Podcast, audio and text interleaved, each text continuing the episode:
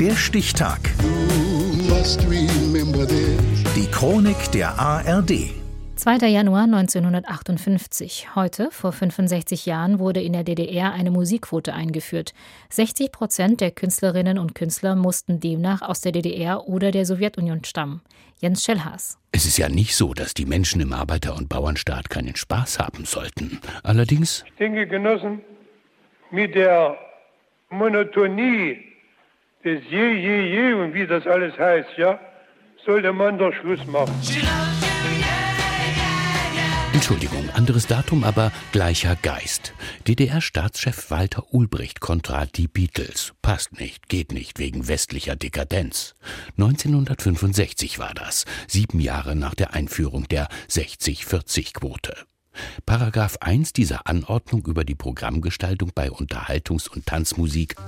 Bei allen Veranstaltungen von Unterhaltungs- und Tanzmusik ist das Programm derart zu gestalten, dass mindestens 60 Prozent aller aufgeführten Werke von Komponisten geschaffen sind, die ihren Wohnsitz in der Deutschen Demokratischen Republik, der Sowjetunion oder den Volksdemokratien haben. Das muss man wissen, dass die Mädchen küssen.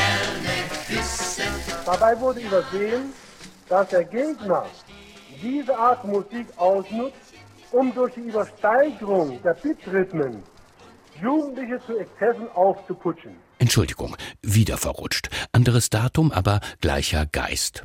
Um Erscheinungen der Dekadenz und des Verfalls zu bekämpfen, sowie das Schaffen der Autoren der Deutschen Demokratischen Republik zu fördern, heißt es in der sogenannten 60-40-Regel von 1958. Tatsächlich geht es auch ums Geld, eben für die Lizenz zum Spielen.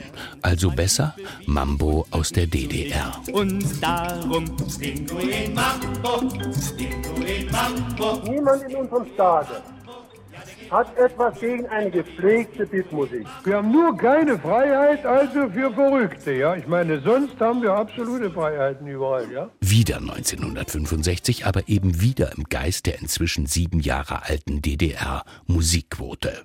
Wieder Spaßbremse. Erich Honecker und Walter Ulbricht.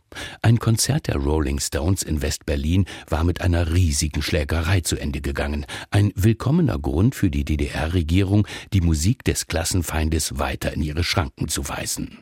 44 von 48 Beatkapellen werden verboten.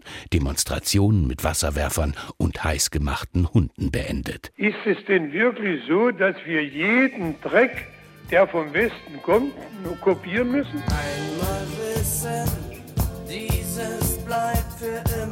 für die Musik aus dem Westen überschreiten die DJs und DJs jahrelang Grenzen.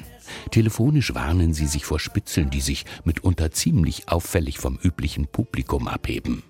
Zusammengeschnittene DDR-Medleys schaffen Zeit für mehr ausgespielte Westmusik. Und die wird immer wieder auch aus dem Radio jenseits der Grenze mitgeschnitten.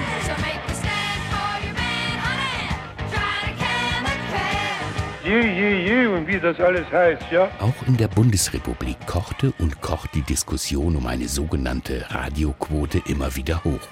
2004 gelangte sie bis in den Bundestag. Der beschloss lediglich eine Luftnummer, denn in dieser Sache entscheiden können tatsächlich nur die Bundesländer.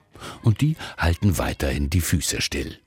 In der DDR wurde die weitestgehend unbeliebte 60-40-Regel am 2. Januar 1958 eingeführt, heute vor 65 Jahren. Der Stichtag. Die Chronik von ARD und Deutschlandfunk Kultur. Produziert von Radio Bremen.